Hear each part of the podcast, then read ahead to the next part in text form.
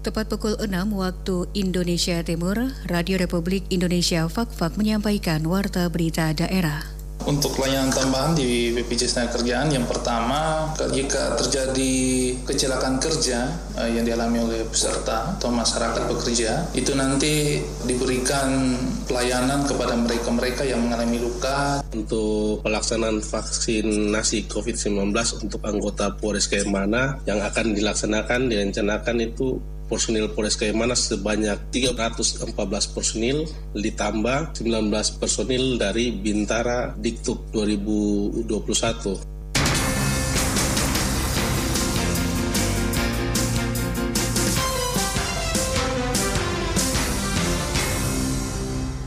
Selamat pagi, Sari Berita. DPRD Kabupaten Fakfak kemarin menggelar rapat paripurna dalam rangka pengumuman hasil penetapan pasangan calon terpilih Bupati dan Wakil Bupati Fakfak masa jabatan lima tahun pada pemilihan 2020. Direktur Politeknik Negeri Fakfak Ilyas Mansur mengambil sumpah dan janji 19 orang calon pegawai negeri sipil di lingkungan Polinev sekaligus penyerahan surat keputusan PNS. Itulah berita utama edisi hari ini, Sabtu 27 Februari 2021. Saya Siti Nur Aisyah.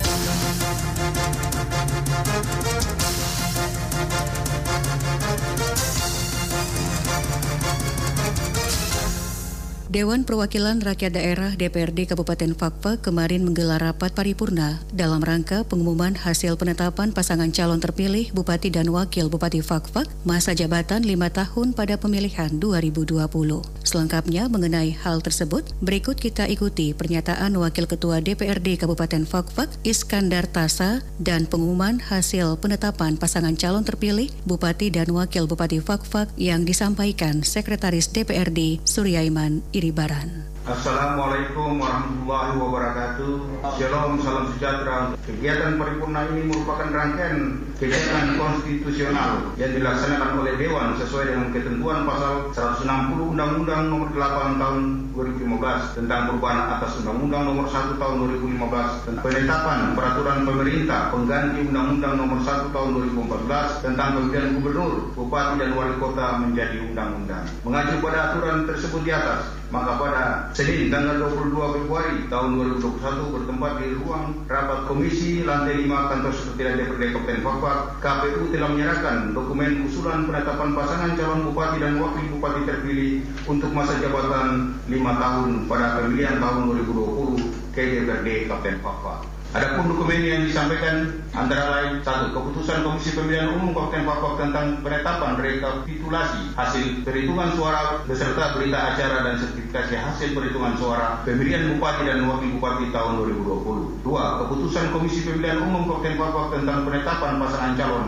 bupati dan wakil bupati terpilih Kabupaten Papua tahun 2020 dan berita acara rapat pleno terbuka penetapan pasangan calon terpilih bupati dan wakil bupati Papua. Tiga, biodata pasangan calon calon terpilih berupa berkas pencalonan. Empat, putusan Mahkamah Konstitusi Republik Indonesia. Selanjutnya, DPRD melalui mekanisme paripurna dengan mengumumkan hasil penetapan KPU tersebut. Kemudian akan diteruskan ke Menteri Dalam Negeri melalui Gubernur Provinsi Papua Barat untuk mendapatkan pengesahannya. Berdasarkan uraian di atas, maka pada hari ini, tanggal 26 Februari 2021, saya Wakil Ketua DPRD Kabupaten Papua mengumumkan secara resmi Saudara Untung Tamsil Esos MSI dan Saudari Yohana Dina Hindom SEMM sebagai calon bupati dan wakil bupati terpilih hasil pemilihan umum 2020 untuk masa jabatan lima tahun. Selain itu saya berharap kepada bupati dan wakil bupati terpilih agar marilah kita bergandeng tangan untuk membangun kota Pala Bapak yang tercinta ini. Pilkada sudah selesai, tidak ada lagi pemahaman yang berbeda sehingga membuat masyarakat menjadi pecah belah atau saling dendam di antara kita. Saatnya kita membangun daerah ini. Kalau bukan sekarang kapan lagi? Kalau bukan kita siapa lagi? Saya atas nama pimpinan dan segenap anggota DPRD Kabupaten Papua mengucapkan selamat atas ditetapkan pasangan calon bupati dan wakil bupati Papua ke depan. Kiranya Allah Subhanahu wa taala, Tuhan yang Maha Kuasa, senantiasa memberikan keberkahan guna menata kehidupan Kabupaten Papua yang lebih baik. Ucapan terima kasih dan penghargaan yang setinggi-tingginya kepada Bapak Dr. Muhammad Uswanas MSI dan Bapak Insinyur Abraham Sopahelawatan atas dedikasi memimpin pemerintahan selama lima tahun. Kiranya Allah Subhanahu wa taala Allah Tuhan yang Maha Kasih memberkati, memberikan keberkahan kepada beliau berdua. Ucapan terima kasih juga saya sampaikan kepada pihak penyelenggara pemilu, yakni KPU Kabupaten Papua dan Bawaslu Kabupaten Papua yang telah menyelesaikan seluruh proses pemilihan Bupati dan Wakil Bupati tahun 2020 dengan baik. Tak lupa pula ucapan terima kasih kepada seluruh masyarakat Papua dari Karas sampai Tomage yang dapat menggunakan hak pilihnya guna memilih pemimpin pemerintahan Kabupaten Papua ke depan. Juga kepada TNI dan Polri serta Satpol PP yang senantiasa menjaga keamanan dan ketertiban sehingga kota Papua tetap kondusif baik di waktu sekarang sampai di waktu yang akan datang. Dewan Perwakilan Rakyat Daerah Kabupaten Pak nomor 08 garing tim garing DPRD datar FF garing 2021 tentang pelaksanaan rapat paripurna Dewan Perwakilan Rakyat Daerah Kabupaten Pak dalam rangka pengumuman penetapan pasangan calon bupati dan wakil bupati terpilih Kabupaten Pak untuk masa jabatan lima tahun pada pemilihan tahun 2020. Lampiran 1 dengan rahmat Tuhan Yang Maha Esa, pimpinan Dewan Perwakilan Rakyat Daerah Kabupaten Pak menimbang 5 bahwa sesuai ketentuan Undang-Undang Nomor 10 Tahun 2016 tentang perubahan kedua atas Undang-Undang Nomor 1 Tahun 2015 tentang penetapan peraturan pemerintah pengganti Undang-Undang Nomor 1 Tahun 2014 tentang pemilihan gubernur, bupati dan wali kota menjadi undang-undang serta ketentuan pasal 160 Undang-Undang Nomor 8 Tahun 2015 tentang perubahan atas Undang-Undang Nomor 1 Tahun 2015 tentang penetapan penetapan peraturan pemerintah pengganti Undang-Undang Nomor 1 Tahun 2014 tentang pemilihan gubernur,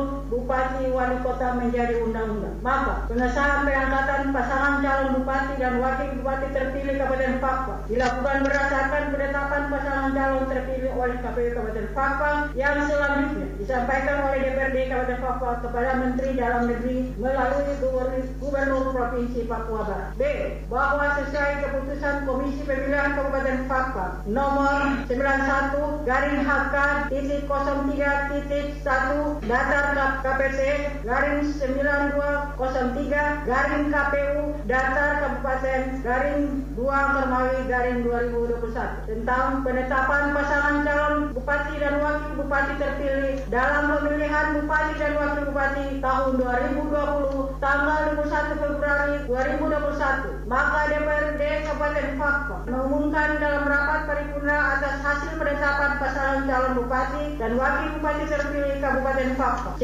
Bahwa pelaksanaan rapat paripurna dimaksud pada huruf B di atas perlu ditetapkan dengan surat keputusan pimpinan Dewan Perwakilan Daerah Kabupaten Papua. Mengingat satu dan seterusnya sampai dengan nomor 12 memperhatikan satu penyampaian dokumen hasil penetapan pasangan calon bupati dan wakil bupati terpilih Kabupaten Papua untuk masa jabatan lima tahun pada pemilihan tahun 2020 oleh Komisi Pemilihan Umum Kabupaten Papua nomor 039 garing PL titik 02 titik 7 datar SR garing 9203 garing KPU datar KAP garing 11 garing 2021 tanggal 22 Februari 2021 yang disampaikan kepada DPRD Kabupaten Papua. 2. Hasil rapat Badan Musyawarah Dewan Perwakilan Rakyat Daerah Kabupaten Papua tanggal 24 Februari 2021 memutuskan menetapkan ke satu menetapkan pelaksanaan rapat paripurna Dewan Perwakilan Rakyat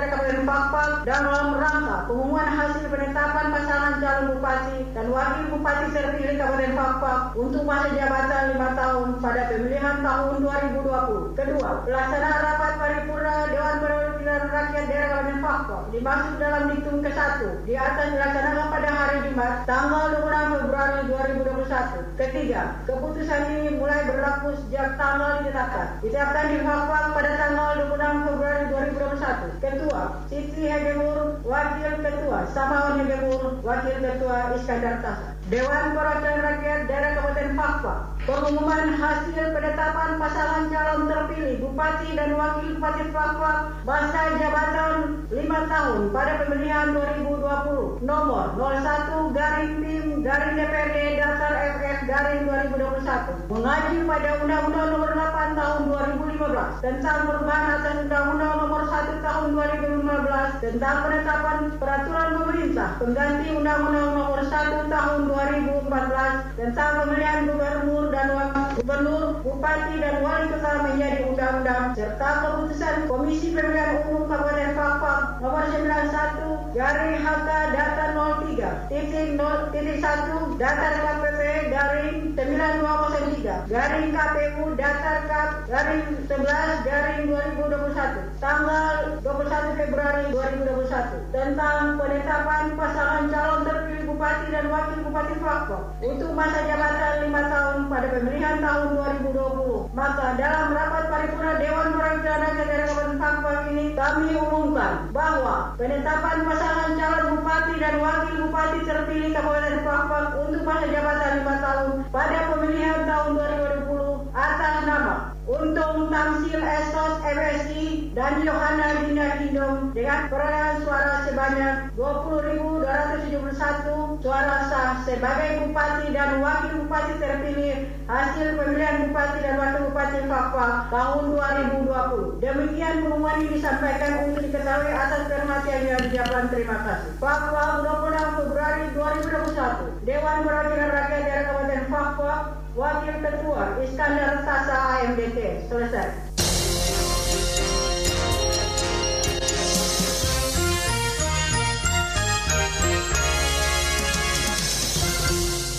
BPJS Ketenagakerjaan saat ini telah menghadirkan program manfaat layanan tambahan bagi masyarakat yang terdaftar pada BPJS Ketenagakerjaan. Kepala BPJS Ketenagakerjaan Kabupaten Fakfak, Karolus PG Sigalingging, mengatakan program manfaat layanan tambahan yang diluncurkan oleh BPJS Ketenagakerjaan yang pertama adalah apabila terjadi kecelakaan kerja yang dialami oleh masyarakat pekerja peserta BPJS Ketenagakerjaan dan si pekerja tersebut diberikan perawatan rujukan untuk berobat ke rumah sakit di luar daerah, maka biayanya yang dikeluarkan pun akan ditanggung oleh BPJS Ketenagakerjaan. Selain itu, BPJS Ketenagakerjaan juga akan menggantikan semua upah atau gaji bagi pekerja yang istirahat selama masa perawatan. Sementara manfaat lain dari layanan tambahan BPJS Ketenagakerjaan berupa pengajuan pinjaman uang muka perumahan, terutama rumah yang bersubsidi. Untuk layanan tambahan di BPJS Ketenagakerjaan yang pertama, jika terjadi kecelakaan kerja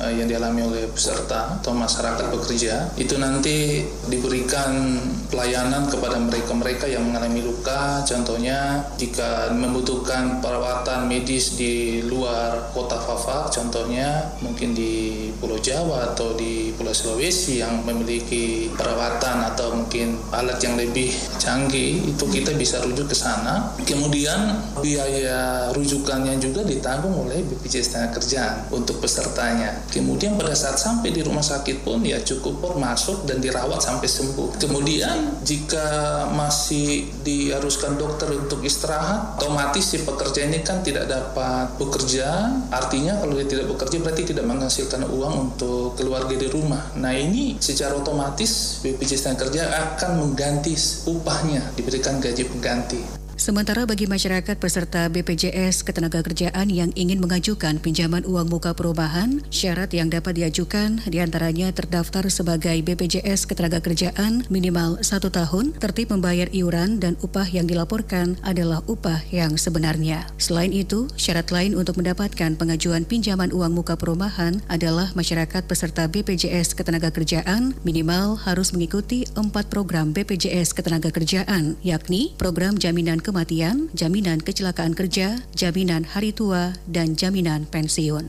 Terima kasih Anda masih mendengarkan Warta Berita Daerah Produksi Radio Republik Indonesia Fak-Fak.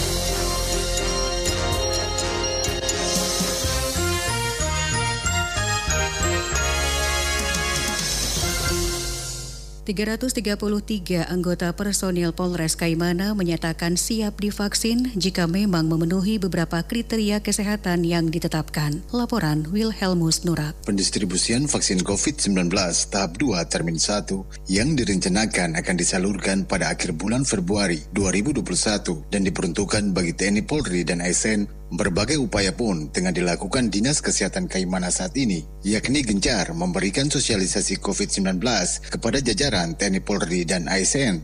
khususnya untuk seluruh anggota Polres Kaimana sendiri, telah berkomitmen dan siap untuk melaksanakan program pemerintah penyuntikan vaksin COVID-19 karena jelang pemberian vaksin ini, segala prosedur telah dilakukan, salah satunya melakukan tes urin kepada semua anggota Polres Kaimana. Kapolres Kaimana melalui pejabat sementara Kaur Kesehatan Polres Kaimana, Bribka Junaidin Serkanasa, yang juga sebagai petugas vaksinator kepada RRI di ruang kerjanya menjelaskan 333 anggota Polres Kaimana telah siap divaksin dan telah mengikuti tahapan yang ada, yakni tes urin dan mengikuti sosialisasi COVID-19. Untuk pelaksanaan vaksinasi COVID-19 untuk anggota Polres Kaimana yang akan dilaksanakan, direncanakan itu personil Polres Kaimana sebanyak 314 personil ditambah 19 personil dari Bintara Diktuk 2021 yang sementara dipulangkan dalam rangka Covid dan melaksanakan apa latihan dan daring dari Kaimana. E, rencana pelaksanaan vaksin itu dari provinsi direncanakan akhir bulan Februari. Akhir bulan Februari apabila vaksin sudah sampai di Kaimana maka akan dilaksanakan vaksinasi secepat mungkin. Untuk vaksin yang datang ini untuk uh, TNI Polri dan ASN atau pelayan publik. Pelaksanaan imunisasi COVID-19 untuk TNI Polri, ASN yang akan dilaksanakan di bulan bulan depan ini, nah, itu yang disosialisasikan adalah eh, apakah TNI Polri siap untuk mengikuti atau menerima vaksin COVID-19 ini dan apabila ada yang tidak melaksanakan itu akan di, di dilihat melalui beberapa tes. Jadi akan ada empat meja, yaitu meja satu, meja pendaftaran, meja dua, meja screening. Jadi bila di screening ada beberapa hal dalam 16 item yang tidak yang masuk di dalamnya, maka itu akan ditunda atau tidak dilaksanakan, gitu, tidak divaksin. Sebagai anggota Polres Kaimana, ia juga berpesan kepada semua rekan-rekan Polres Kaimana agar tidak perlu takut dan khawatir untuk melaksanakan vaksin karena dirinya yang juga sebagai tenaga kesehatan telah disuntik vaksin mulai dari tahap pertama sampai tahap kedua dan hingga saat ini semuanya berjalan aman.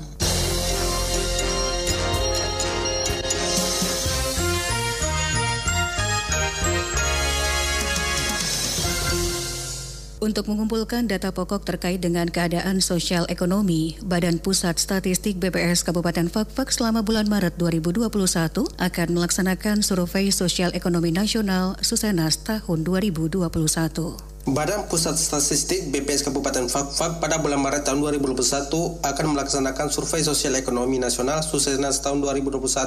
Kegiatan Susenas tersebut dilakukan untuk menghimpun sumber data sosial ekonomi, Koordinator Fungsi Statistik Sosial pada BPS Kabupaten Fakfak, Mezak Dangi Ubun mengatakan, Survei Sosial Ekonomi Nasional atau Susenas merupakan survei rutin dari Badan Pusat Statistik Kabupaten Fakfak yang dimulai pada tahun 1993, namun sejak tahun 2015 Susenas dibagi menjadi dua semester di dalam setahun, yakni pada bulan Maret dan bulan September. Sementara untuk persiapan jalannya pelaksanaan Susenas di Kabupaten Fakfak memiliki beberapa tahapan, mulai dari perekrutan calon petugas atau mitra statistik, memberikan pelatihan Susenas Susenas kepada petugas sensus hingga pelaksanaannya di lapangan. Survei Sosial Ekonomi Nasional merupakan survei rutin dari Badan Pusat Statistik Kabupaten Fakfak yang sebenarnya sudah dilakukan tahun 1963. Cuma sejak tahun 2015 survei Sosial Ekonomi Nasional dibagi menjadi dua semester dalam setahun. Jadi yang pertama dilakukan pada bulan Maret dan bulan September setiap tahunnya. Untuk persiapan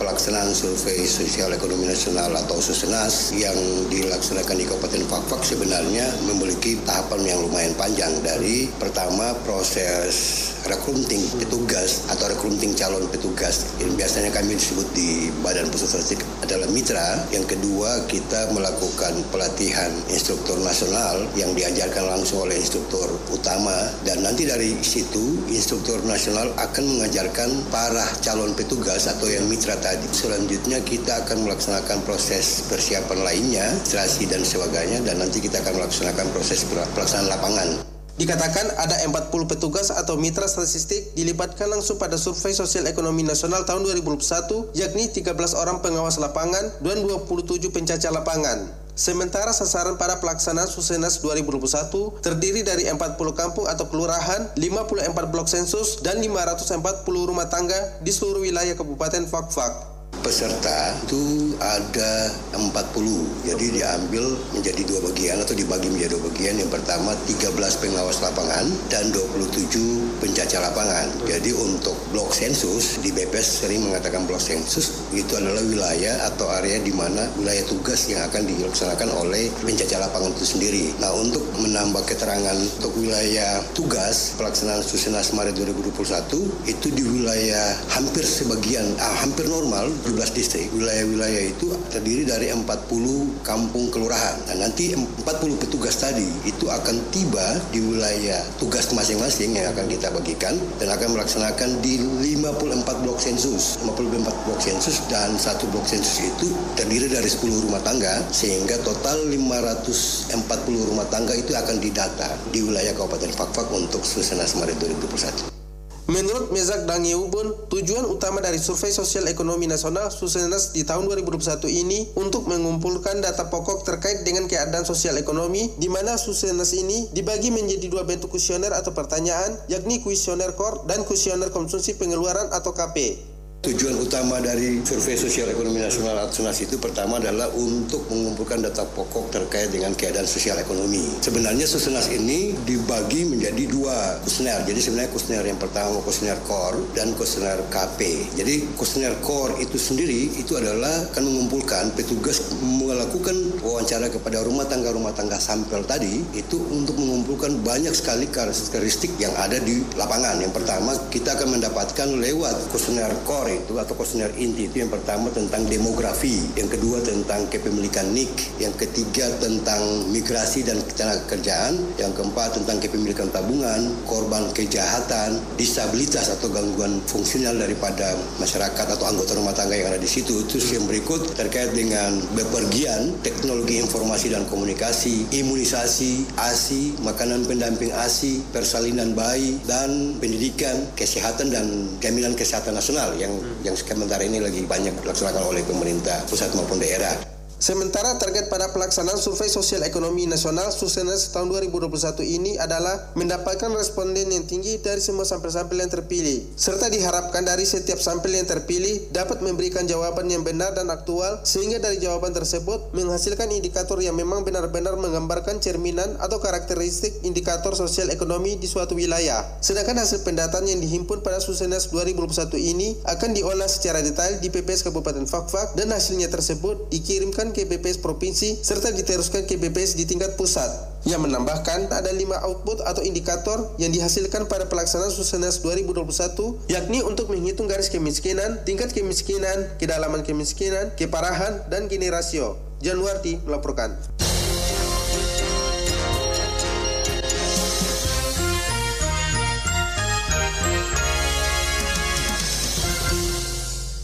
Direktur Politeknik Negeri Fakfak Polinev Insinyur Ilyas Mansur MT mengambil sumpah dan janji 19 orang calon pegawai negeri sipil di lingkungan Polinev sekaligus penyerahan surat keputusan PNS di gedung auditorium. Pengambilan sumpah dan janji tersebut dilaksanakan dengan penerapan protokol kesehatan COVID-19 yang ketat dan disiarkan langsung secara virtual sehingga dapat disaksikan oleh seluruh civitas akademika Polinev. Dalam sambutannya, Direktur Polinev Insinyur Ilyas Mansur MT menegaskan kepada para PNS yang baru diambil sumpah dan janji harus bekerja dengan baik dan ikhlas sebab ke-19 CPNS baru saja diambil sumpah dan janji yang menjadi garda terdepan dalam mencerdaskan SDM di Papua Barat dan khususnya di Kabupaten Fakfak. Ilyas Bansur juga menjelaskan seleksi penerimaan CPNS saat ini dilaksanakan secara nasional, tidak secara parsial serta melalui proses yang sangat ketat. Oleh karena itu, ia berharap kepada para CPNS Politeknik Negeri Fakfak dapat menunjukkan kinerja yang baik dan buatlah adalah prestasi-prestasi yang dapat memajukan Politeknik Negeri Fakfa ke depannya.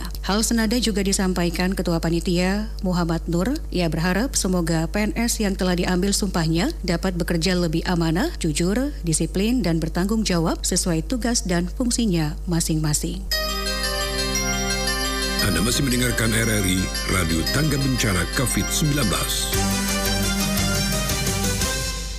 Semua pemain yang tergabung ke dalam Persatuan Bulu Tangkis Asalam Fakfak terus melakukan latihan fisik ringan guna menjaga stamina dan kebugaran tubuh selama tidak adanya pertandingan yang diselenggarakan oleh PBSI Kabupaten Fakfak. Sekretaris PB Asalam Fakfak Suwaryo mengatakan untuk mengisi jeda pertandingan bulu tangkis yang diselenggarakan oleh PBSI Kabupaten Fakfak, atlet maupun pemain yang tergabung dalam PB Asalam Fakfak terus melakukan game atau latihan yang dilakukan setiap hari Sabtu dan minggu sebagai wujud untuk meningkatkan stamina para pemain. Namun hanya dilakukan beberapa pertandingan uji coba antara PB Asalam dengan persatuan bulu tangkis lainnya yang ada di Kabupaten Fakfak dengan memperhatikan protokol kesehatan COVID-19. Nah, di sini kami akan jelaskan tentang porsi latihan PBSA di masa pandemi COVID-19. Lebih tepatnya di tahun 2021, jadwal PBSA itu ada di hari Sabtu dan hari Minggu. Nah, yakni jam 1 sampai dengan jam 4 sore. Itu ditambah lagi dengan lapangan PBP Lindo sudah dibuka jam di sana pada hari Senin malam. Ya, itu semua kami lakukan untuk menambah jam karena banyaknya pemain yang antusias dalam bermain di hari Sabtu dan Minggu. Kami akan menambah jam pada hari Senin malamnya. Untuk latihan fisik kami kembalikan kepada pemain masing-masing untuk melakukan fisiknya di karena di lapangan langsung pada game permainan itu. Sementara untuk bulan Februari ini, PB Asalam Fakfak telah melakukan dua kali uji tanding, yakni saat melawan PB Dinkes dan PB Gemanix. Ditambahkan Suwaryo, kendala yang dihadapi oleh tim PB Asalam Fakfak di saat tidak adanya pertandingan atau event bulu tangkis mengakibatkan menurunnya stamina pemain karena latihan fisik yang sering dilakukan di lapangan oleh tim PB Asalam maupun dengan PB lainnya dikurangi dan banyak melakukan latihan fisik di rumah masing-masing. Sekian Warta Berita Daerah Produksi Radio Republik Indonesia Fak Fak.